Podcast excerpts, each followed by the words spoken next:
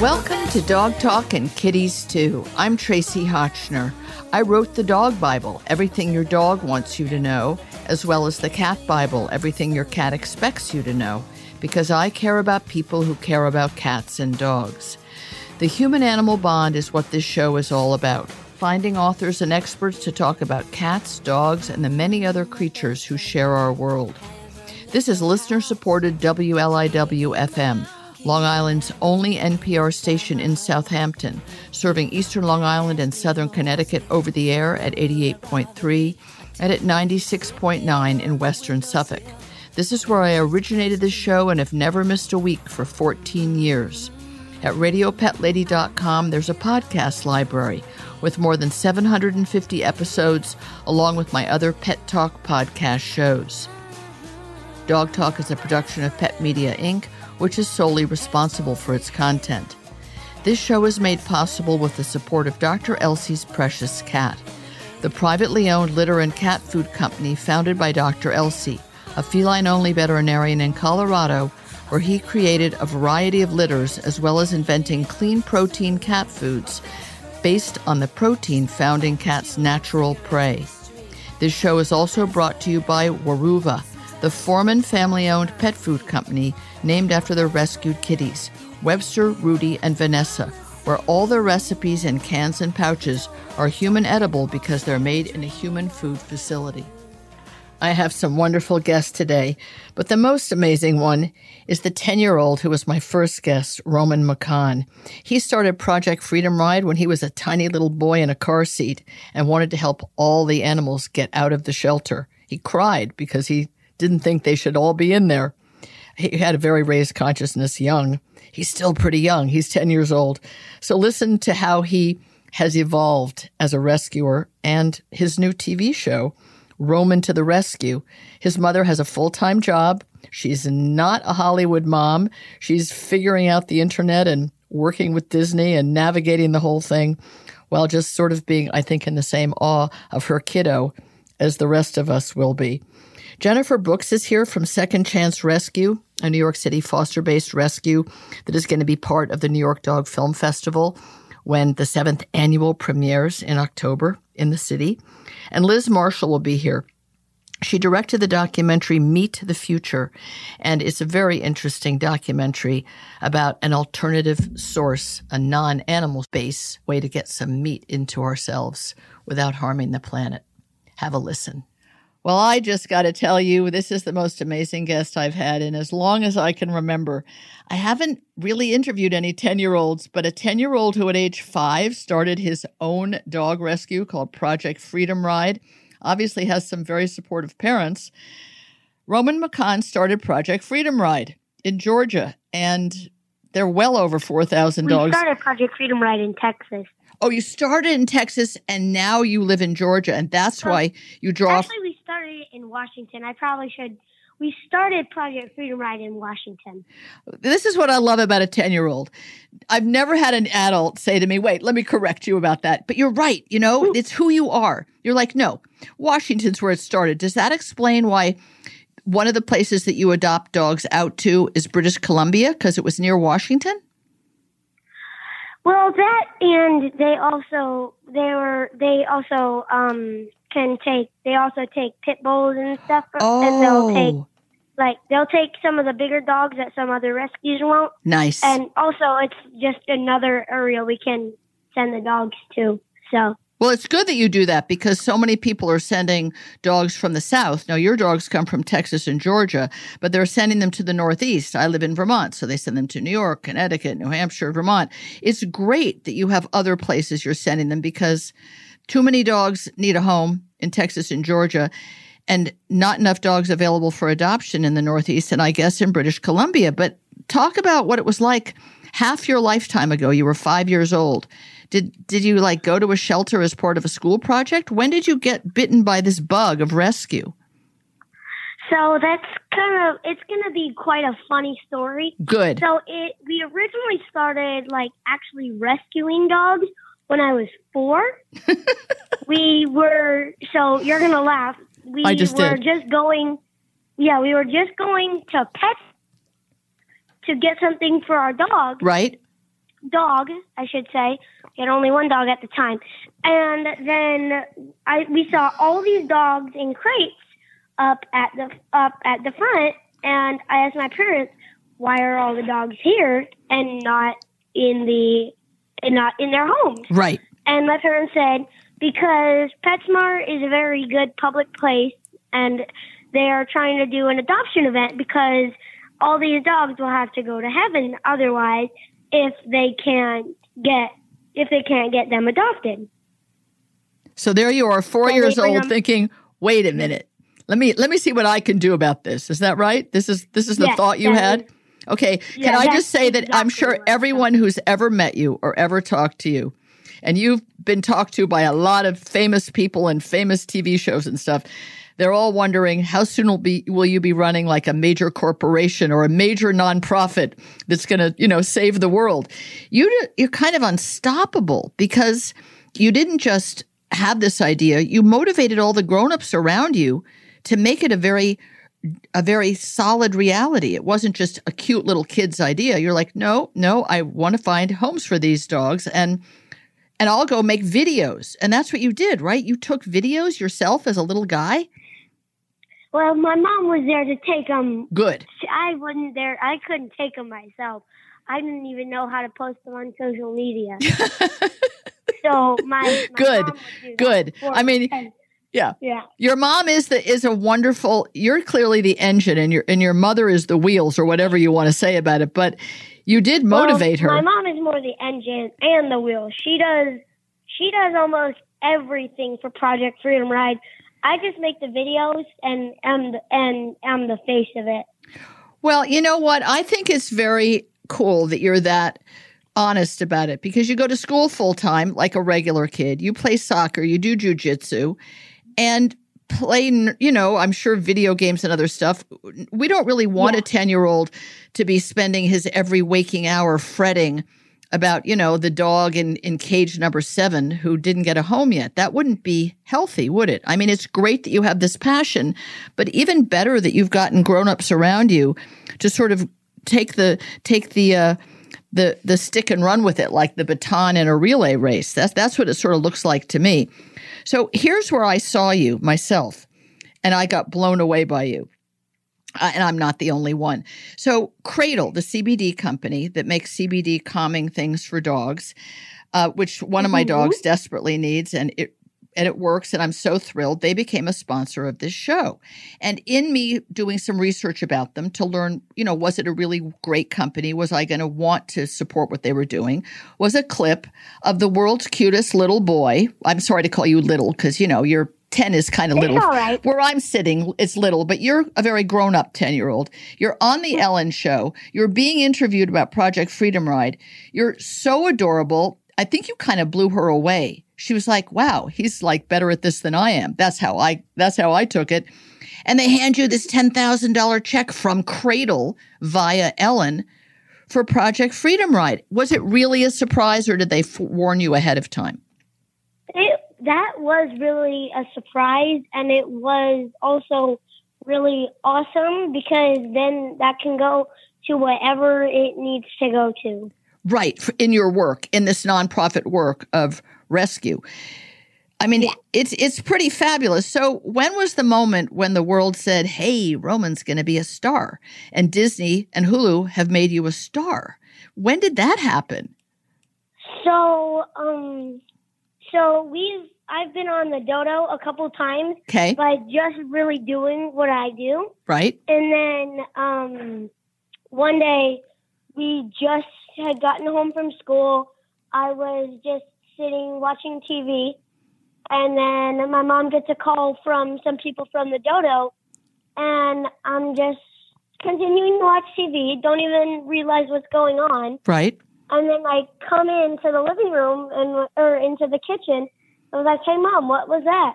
And she's like, "Hey, Roman, the dodo just basically acted like an agent for you and pitched you to the to Disney, Wow. and now you'll have your own Disney show. Oh my goodness. The dodo did that? Mm-hmm. So, you know, isn't it interesting you don't have those kind of parents who schlepped you out to Hollywood? I, I don't know. You're 10 years old. I'm talking to you like you're my age. But, you know, there's these parents that drag their kids out to Hollywood and kind of work it and work it and work it to turn them into a star and make them all cute and adorable. And the world has come to you. You guys didn't have to like fake it till you made it. You made it and then the world came to you. Do you know what that phrase fake it till you make it means? Yeah, it's like you have to kind of put on a big show Yes. just to get it. Yes. And instead, you just were, like you said, being yourself, doing your thing, caring about what you care about. And I just think it's a great lesson to the universe that if you just genuinely believe in something and have passion, and obviously the energy that any 10 year old has, and then a mother with the same amount of energy, you can change the world not to become famous or rich or powerful, but just because goodness got recognized. I'm sure you're too young to realize how rare that is. It's just rare. It's wonderful. So, talk about doing the Disney show. That was a very big change for you.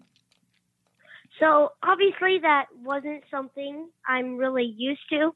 so Right? that was definitely it's quite an experience that's that's one of a kind. Yes. And I it was really awesome. I loved getting to work with a bunch of different people. It definitely was a good platform for Project Freedom Ride, which is my organization, because then we, it kind of let everyone. It kind of got us on another platform, so we could show the wor- so we could show the whole country yes. like, hey, this is what we do. Like, more support is Yes. always great for Project Freedom Ride because, yeah. Well, I'm going to start have- watching it on Hulu. I didn't know it was on Hulu. I don't have the Disney channel that it's on, but I have Hulu. So I can't wait to watch it. And I saw the clip on the website of Project Freedom Ride. And anybody who doesn't believe that, that Roman McConn is a real person, he's a real amazing person without any fakeness to him at all. I have to tell you, I thought, well, I don't know, maybe he's like a child actor, but you're not. You're like a human child with so much energy f- for all the right things. I think it's, I th- really do think you're very unusual. Nothing's gone to your head. I just, I dread seeing you on a red carpet. No offense to the red carpet, but I just, I don't want to see you ruined by fame. And I just hope that never happens. I have a feeling that your parents and you will keep your feet on the ground. But it, it's, Yeah. it's a wonderful clip. It, the idea of the show is the idea that you are connecting adoptable pets with other children and you're personally like the Santa Claus of finding them the right dog. Is that the idea of the show? Pretty much, yeah. So, how do they pick those kids? Or you don't know. They just present you with kids and you have dogs that you know because you know the dogs that Project Freedom Ride is working with. Did, did you obviously couldn't pick the kids? So, yes, I didn't, yeah, I didn't pick the kids, but some of the Texas rescues and some of the people with, oh, oh, I can't talk about that. Oh, you can't talk about that. Okay, that's so cute. That's her, his mom in the background saying what he can't talk about. Okay, so I didn't. I, I don't know why you can't talk about it, but it doesn't matter. What's important is Yes. that it's very adorable that there's this kid making these phone calls or Instagram videos, Zooms, or what have you, to kids that are dying to get a dog. And the Disney Channel, I guess, organized ahead of time. Obviously, they got permission to have a dog. You didn't just surprise them out of the blue. And you make this mm-hmm. match, and it must feel so incredible to you that it's going to a child. I mean, you know that all these dogs got over 44,000 dogs have gotten homes. But did it feel different to you that it was going to kids that were dying for a dog? Yeah, it was really awesome to know that they were going to a home with a kid because I know that those dogs would do great with a kid. Yes. So it's just even more awesome to know that they're going to a family with a kid. Because you know the kid's going to get such a, a thrill out of it, and obviously the dog is too. I just want to mention some of the things um, that are on the website of Project Freedom Ride that I think are really impressive. One is you have this very fancy, gorgeous van that's wrapped with all your logo and photos of dogs, and it says Project Freedom Ride. And twice a month, those vans have 20 to 35 dogs in them that go to either British Columbia or northern US to shelters that already are expecting them. That's a lot of organizing. Is that done by your mother with your three partner shelters? We have more than three partner rescue. Oh. Well, we have three Texas rescue partners now, Got it. but they're yeah they're who coordinate most of everything. It's it's pretty impressive that you know how the whole thing works, and yet luckily they haven't made you into a you know a, a slave to being on a computer and figuring out yourself. That that wouldn't be a good use of your time. As you say, you're better being the face of it, the energy of it, the the joy of it all. I think it's really terrific. Who who what dogs live in your house now? Um, I have four of my own dogs, and currently I have three fosters, but they leave to they leave tomorrow evening. Do you mean to tell me you have four of your own personally owned dogs and you take in fosters? Yes, Wow. my dad does transporting now for the for Project Freedom Ride. So the so fostering is going to have to slow down a lot, but it's it's if we need if it's like an absolute emergency and we need to foster, we will. Oh my God, you're so adorable. You mean your dad's been doing the fostering, but now he's going to be the van driver? He's going to take over the transport? Yeah, he's going to be one of our two van drivers. Got it. Two fancy vans. Well, I just think So it's. we have we have one van, but there's two drivers for the one van. Oh, I, I love this. You're so specific. I'm telling you, you're going to run a major corporation one day, Roman McConn. This is great. I just want to say, in addition, that I am completely going to lobby for a movie about Roman to be in the New York Dog Film Festival for 2023 in the seventh annual. You need to be in the film festival. You are a, st- a shining star in the world of dogs and in other ways too. But we're going to work on somehow working with Disney or Hulu or somebody, not to put the TV show on, but a but a film. You know, a biography of Roman. I think it would be wonderful, and I'm sure your mom has lots of video clips from when you were four and five and all the way to ten, which is what you are now. It's been a complete delight to meet you. It's very uplifting and exciting to learn that a young person can change the world the way you have. So you just keep on doing that and make sure you stay true to who you are too, because you are a most genuine person. And I really admire that. Thank you for being here, Roman. Thank you for having me. This show is brought to you in part by Merrick Pet Care, which began as a family run company in Texas 30 years ago, where they are still making natural pet food. They also provide nutrition to pet shelters in Chicago and Texas and to the service dogs for veterans from K9s For Warriors. This show is also supported by Cradle, calming products to reduce stress for dogs using broad spectrum CBD from U.S. grown hemp formulated with a proprietary blend of nutraceutical ingredients. I am so happy to welcome Jennifer Brooks to the show. She founded Second Chance Rescue. It's a New York City foster based rescue, and I learned about it because she was one of several shelters that Subaru invited to hang out with dogs for adoption at their booth at the auto show at the Javits Center in New York City.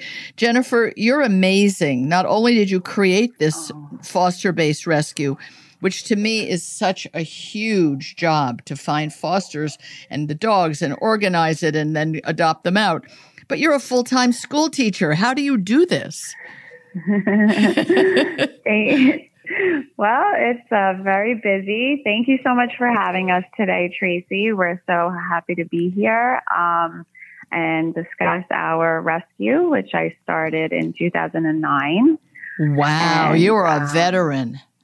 yes, I have been doing it for many years. And um, about three years ago, we were fortunate enough to actually open up our own rescue center.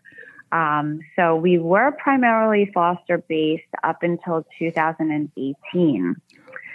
And now we have a rescue center in Westchester County, uh, which houses about 25 dogs um, at any given time. And you still have fosters as well. Oh, absolutely. Um, our fosters are the backbone of our rescue, and we have about, I would say, about 120 animals currently in foster care.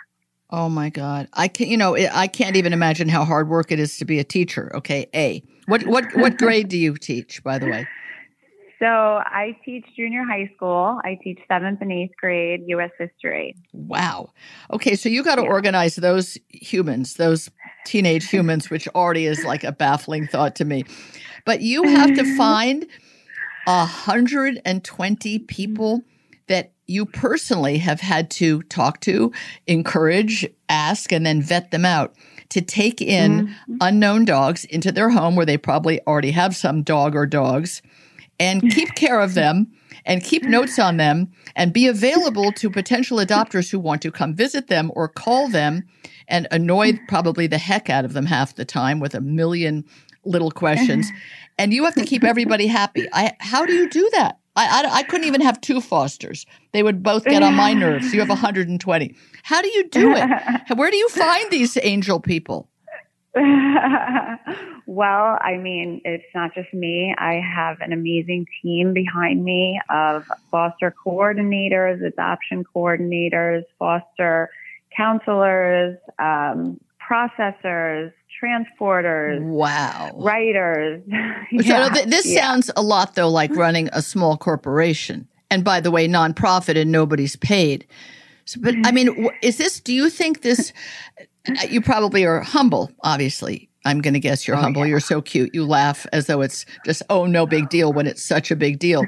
But do you think that you are the light underneath this bush? I mean, are you the one who mm. has made all these people inspired to give so much of their time and energy to do something yeah. that's so daunting?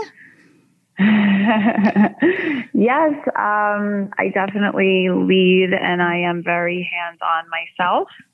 So most of the time you'll find me either transporting an animal, fostering an animal in my home. Um, so I definitely don't just talk the talk. I also walk the walk. And I believe that really inspires others to do the same. Um, we have an amazing volunteer base and, um, um, I would say probably about four to five years ago, um, our organization grew to a place where we were able to provide uh, some staff. You know, we have some staff now. Oh, good. Oh, yeah. Good, because you can't expect volunteers to do everything. It would be absurd. I mean, 100%. It would, I mean, especially yeah. you now have a physical facility. God knows how you raise yeah. that additional money. But you have to have people who are paid to look after the dogs and clean up, kennel assistants. I mean, these are not jobs that people do for fun. This is a job that for some people is a good profession. It suits Absolutely. them, right? Absolutely. Yeah. And we have amazing people and, you know, we, they're so dedicated to the animals and, you know, we're so grateful for our team, you know, who really is able to keep us running on a daily basis, you know. Where do the animals providing. come from? Oh, they come from all over the world. Um, you know, I don't discriminate on location when an animal is in need or is, you know, has a medical emergency and we need to step in and save them. Uh, we have dogs. So I would say a lot of our dogs do come from the southern part of the United States, um, Texas. We also rescue as far as California. Wow. Um, then we rescue from Mexico, the Bahamas, Puerto Rico, um, Nepal um, Lordy. Middle East. oh my goodness. I must put you in touch with there's a, a group and I said to them, listen, just forget it. The rabies rules in America are here for a good yeah. reason. But she has yeah. she is in the Middle East and is trying to save Canaan dogs where apparently there's a uh-huh. fatwa against them and they just want to kill them all. So yeah. I'll put her in touch with you.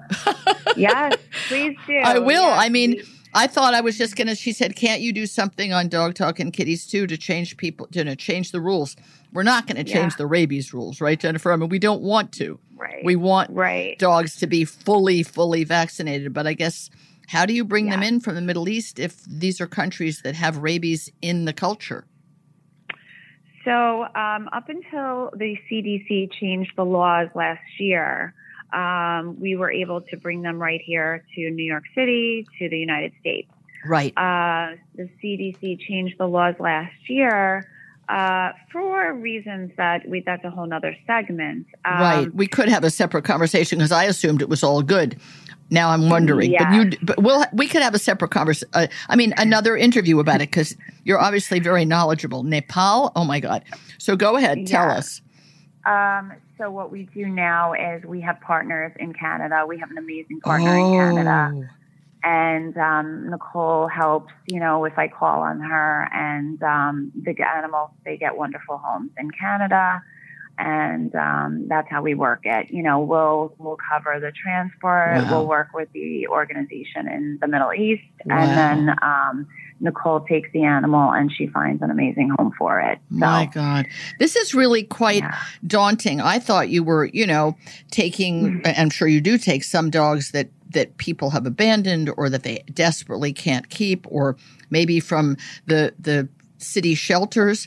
But you're drawing Yeah. from many different states and countries. Why Nepal? What's the story with dogs from Nepal? This is the first I've heard about Nepalese dogs needing a home in America. Oh, yeah. So I was contacted by a wonderful woman in Germany, Daniela Dress, and she runs an organization called Don't Panic Nepali Dogs. And she said, listen, you know, we need homes for these guys. We will cover the transport. And we formed a relationship. My God. And um, yeah, yeah. That's just totally amazing. So, while you are this sort of beacon of light here, there apparently are beacons all over the world. And if, once you connect with each other, you're like, yeah, we've got room Yep. for that. And and you Yep. all have, whether they're in Germany or in Nepal or in the Middle East, there are people willing to volunteer their time and give their money, one dog at a time, to get these Yeah. dogs a good home. I'm always amazed by that because I don't think people are that kind or generous to other people. Do you think I'm wrong about that? I, I see this extraordinary generosity towards ab- Mhm. abuse and abandoned animals, and it's great. Mhm. But I don't Mhm. know. I'm not feeling like it's there uh, for other people of other cultures or even people in our own culture. Do you get that sense that this is one of the few places people are all about goodness and kindness? I do. Um, I believe that the internet and social media has been able to bring every animal lover together and Yes. people who are super passionate about this cause. And they have been able to connect us. And it's an entire community that we have of animal loving people and people who want to save and people who want to donate.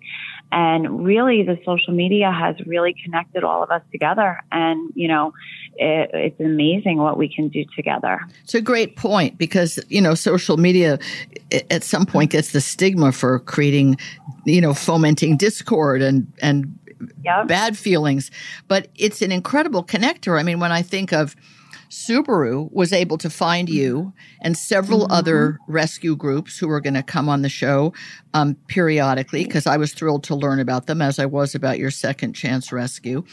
And Mm-hmm. both bring you guys to the Javits Center to their booth at the auto show, which is quite quite a long. I thought the auto show was like for a weekend, like pickleball Mm-hmm. tournaments or dog shows, but it's much longer than that. And you actually have. I, I, I just Mm-hmm. am amazed. You were you had to coordinate many many dogs at many different times of the day to be brought into the Javits Center, where I don't barely go because there's nowhere to park. It's the hardest place to do anything in New York City. And you had organized all these people to bring dogs that were there for ado- to be there for adoption. Was that Yeah. not mind-boggling like even to tell them where to park? I mean the little So- things, you know? Absolutely, absolutely. No, it was a big effort on our part to coordinate the volunteers, to coordinate the transports and the fosters, and to get the dogs there, um, and to have the handlers at the event. So it does take a lot of coordination behind the scenes to pull something like that off. Um, but our people, our team members are just amazing and they pull it off effortlessly. Um, and they don't whine yeah. and complain and moan and groan. They're like, sure, I can take Lucy and Lacey. I'll put them each on a leash and I will get them to the booth. I mean, how do you even get them up the escalator? I mean, I, these are the sort of things that would worry me, right? This dog, this um, comes from God knows what background. Dog came from Nepal, and now I've got to take mm-hmm. him on an escalator. I know you don't really take the dogs on the escalator, but even the elevator, I can't take my dog to the Honda dealer or the Subaru dealer because there's an electric door that opens and she's terrified and I raised her in America. So I just am totally so blown away and impressed by what you've done. And, and I must say also to Subaru's credit, come on, it's an auto show, right? So they could just be selling cars, which is the business they're in. And of course, Yep. they've identified themselves as the pet loving company and certainly the dog loving company. And they have all those great ads with the adorable golden retrievers in it. But to go to the trouble of finding you groups and organizing with you and making space in the booth and having a lot of I don't know, organic cleaner and and uh, paper towel. well, you know the things that ordinarily you wouldn't think about if you're trying to sell the new model of a Subaru. I just think all of it is comes from a place of goodness and kindness and let's get each mm-hmm. dog a home and each of them matters as much as selling a vehicle kind of thing, right? I mean, put the dog in this car and drive away. But more but first take the dog.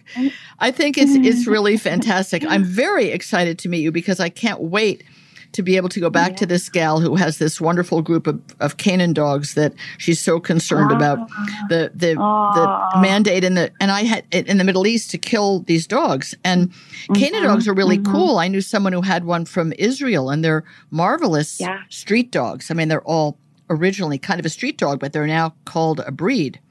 But Yeah. wow, isn't this amazing? And and a Nepalese mm-hmm. dog. Well, obviously, Yeah. people have to go on the Second Chance Rescue website and see who you have looking for a home. I'll put a link to it, but just say it out loud anyway, what the name of the website is. Sure. Yeah. It's NYC Second Chance Rescue.org. That's that's pretty that's pretty straightforward. NYC Second Chance Rescue.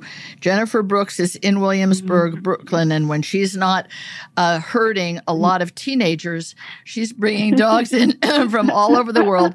And I guess we could put a, a, a shout out if anybody wants to join in your efforts. You already have a lot of people, but it seems like I wouldn't be burdening you to say to people if you have the desire to be part of obviously a thriving, really successful rescue and feel like you're all doing good each day.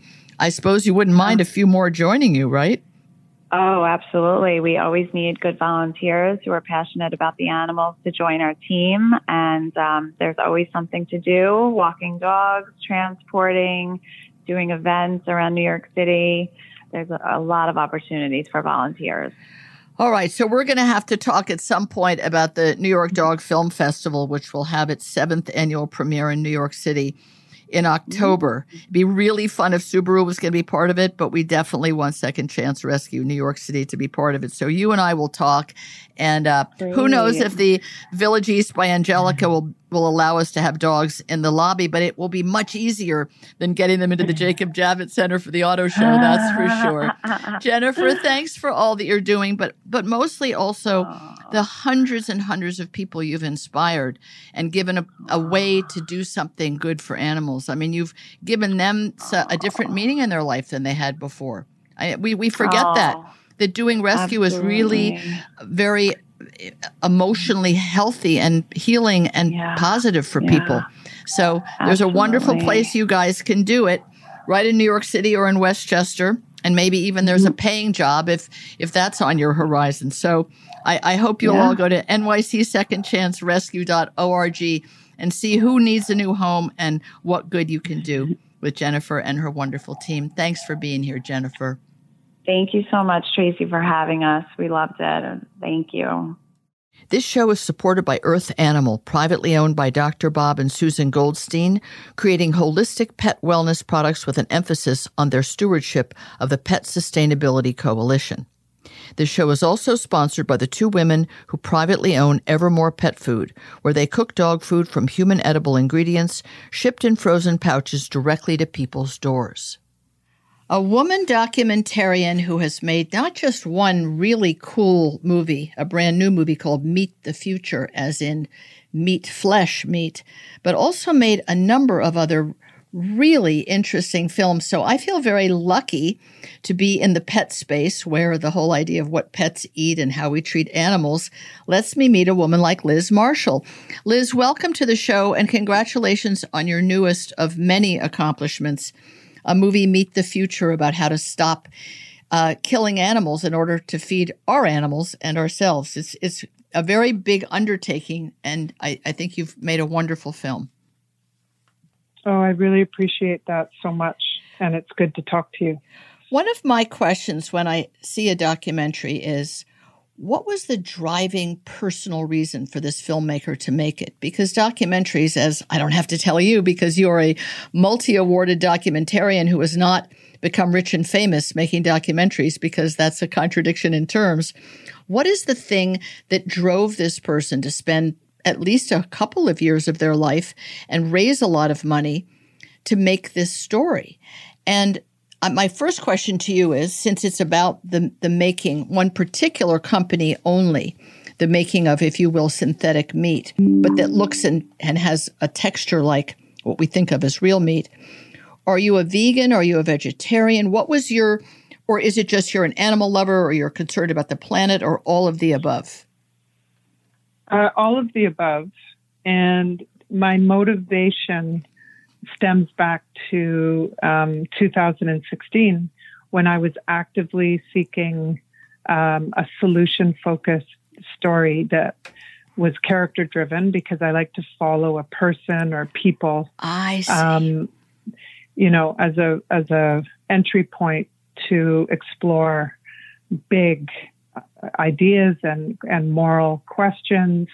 Um, and when I was introduced to Dr. Uma Valeti, uh, the you know the co-founder and the CEO of a very small startup company called Memphis Meats at the time, um, I felt certain that there was a film.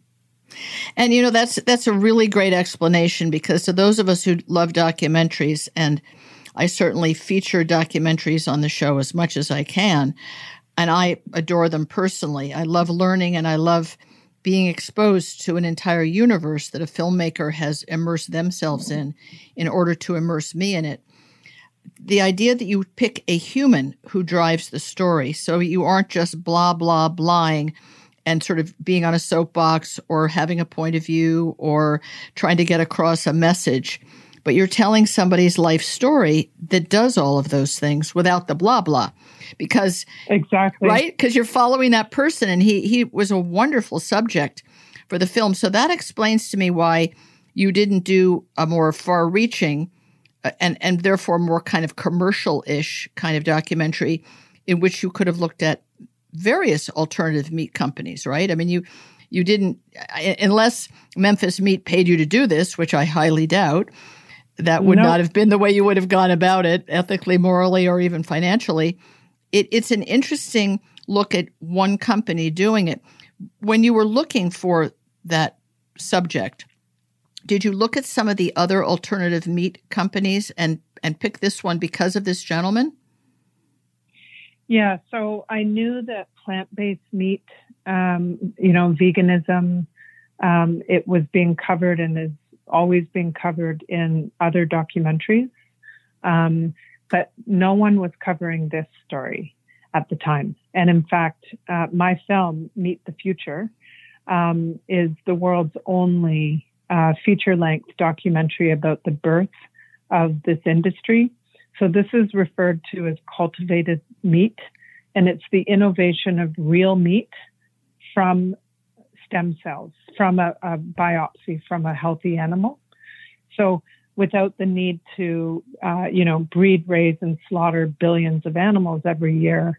Um, it's a food innovation. It's a food science, um, if you will, um, that uh, has basically, um, you know, it's one of the biggest ideas of, of the last century because if this can truly get off the ground and be scalable and available um, en masse in a way that's accessible and, and that is uh, affordable, um, then it could solve some of the biggest issues uh, facing our planet, animals, and humans. Definitely, so yes. The light, yeah, the the light went off for me. The light bulb went off for me when I started learning about this er- early on in 2016, and I took a big risk and started making this documentary back then. You know, so fast forward to where we are today, it was exactly six years ago that we started following this story, and it's really it chronicles um, in a, in a chronological sense uh, the the rise and acceleration of one startup company um, as an entry point um, that represents the birth of an industry at large. You you say that very well, and uh, and it brings up a really important point.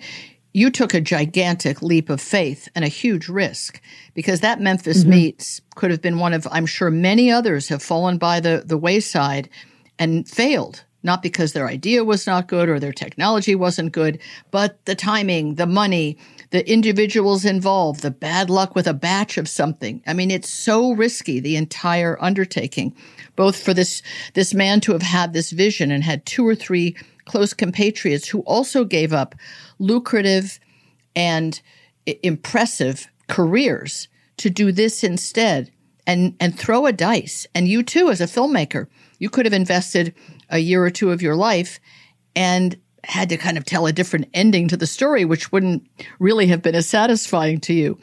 He was a doctor. I mean, a, a really quite extraordinary medical doctor who had the same kind of feeling you did. I need to do something.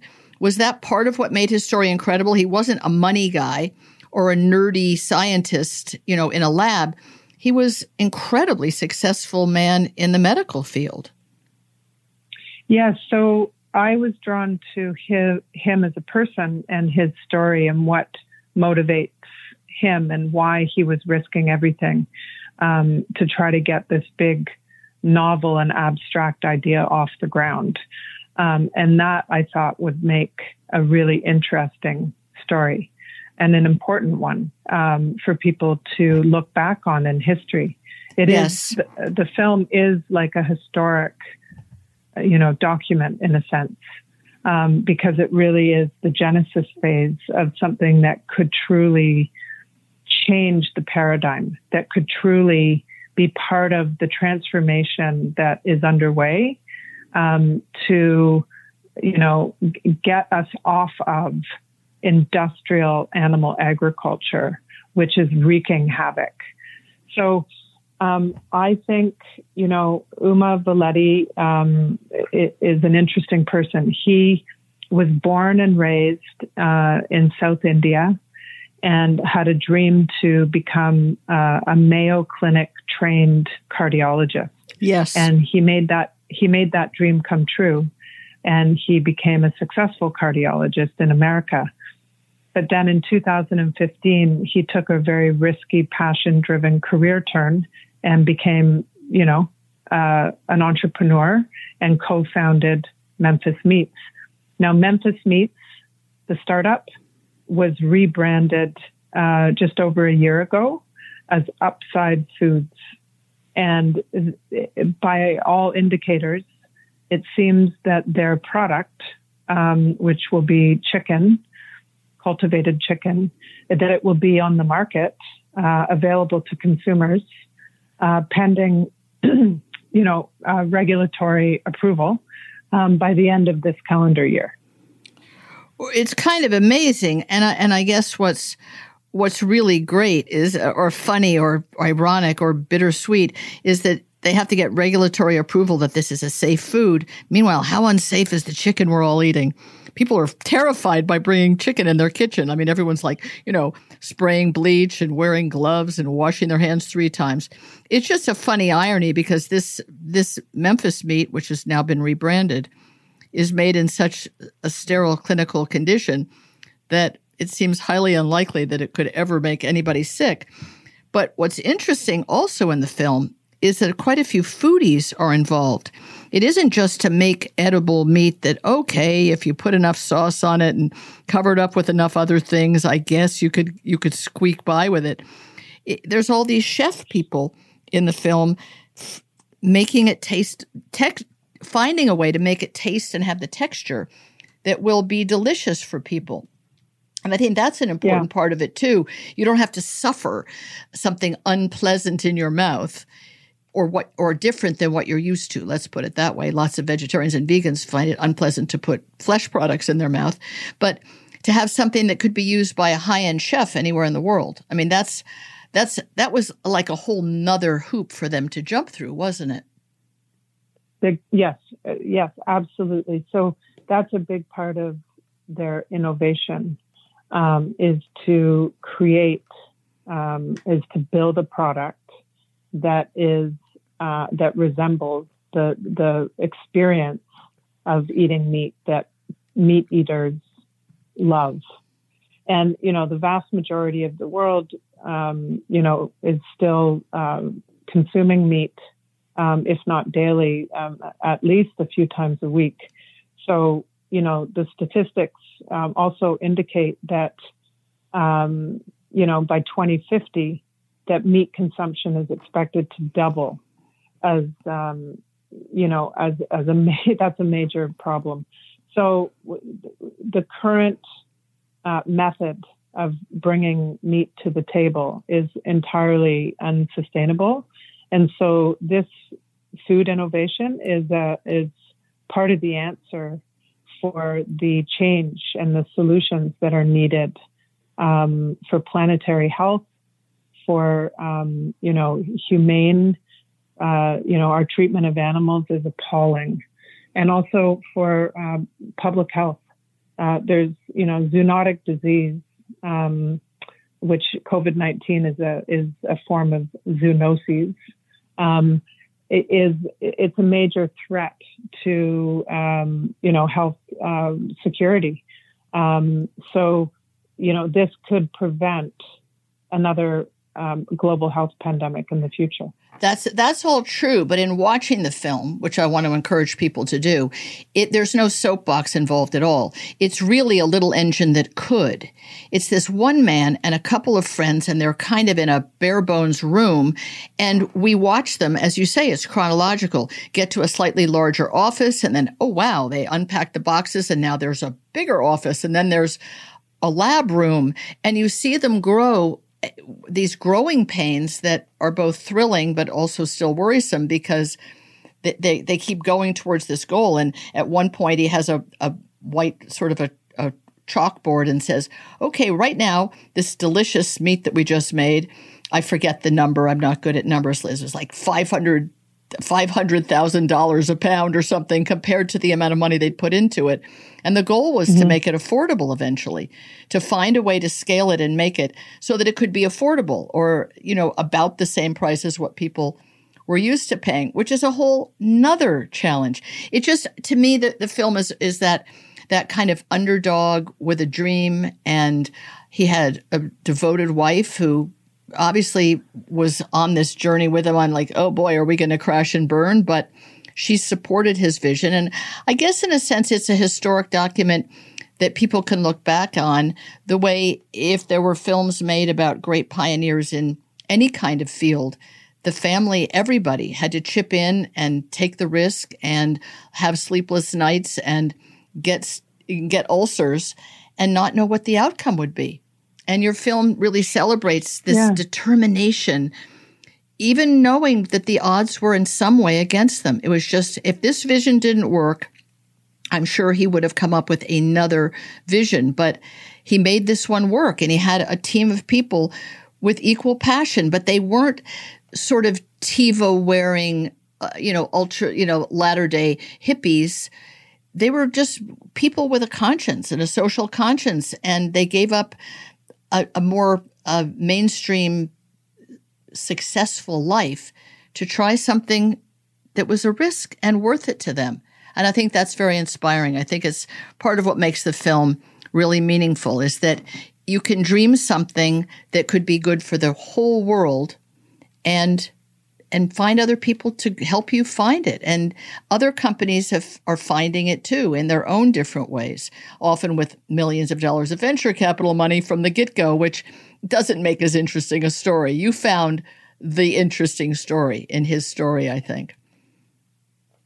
Oh, thank you so much. It, you know, I feel like you really get the essence of the story, and that's exactly it. Um, it's about a big, huge idea.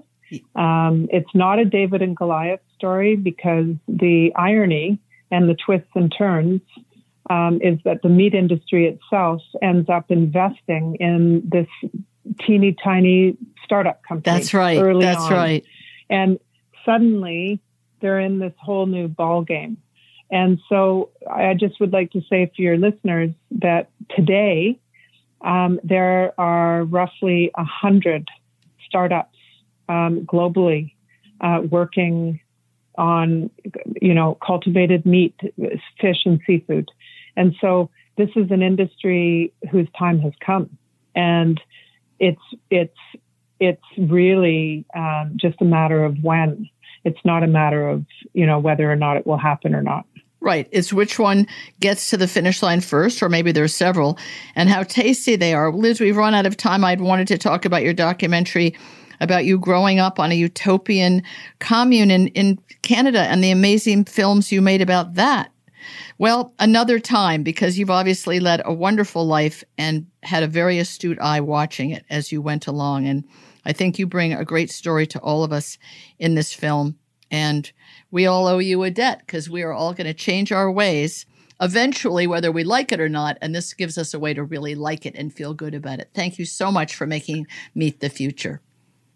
Well, Meat the Future is available on Apple TV. It's available on other platforms as well in the US. People should really go to our website, meatthefuture.com, M E A T, meatthefuture.com, and, and see it there. Watch.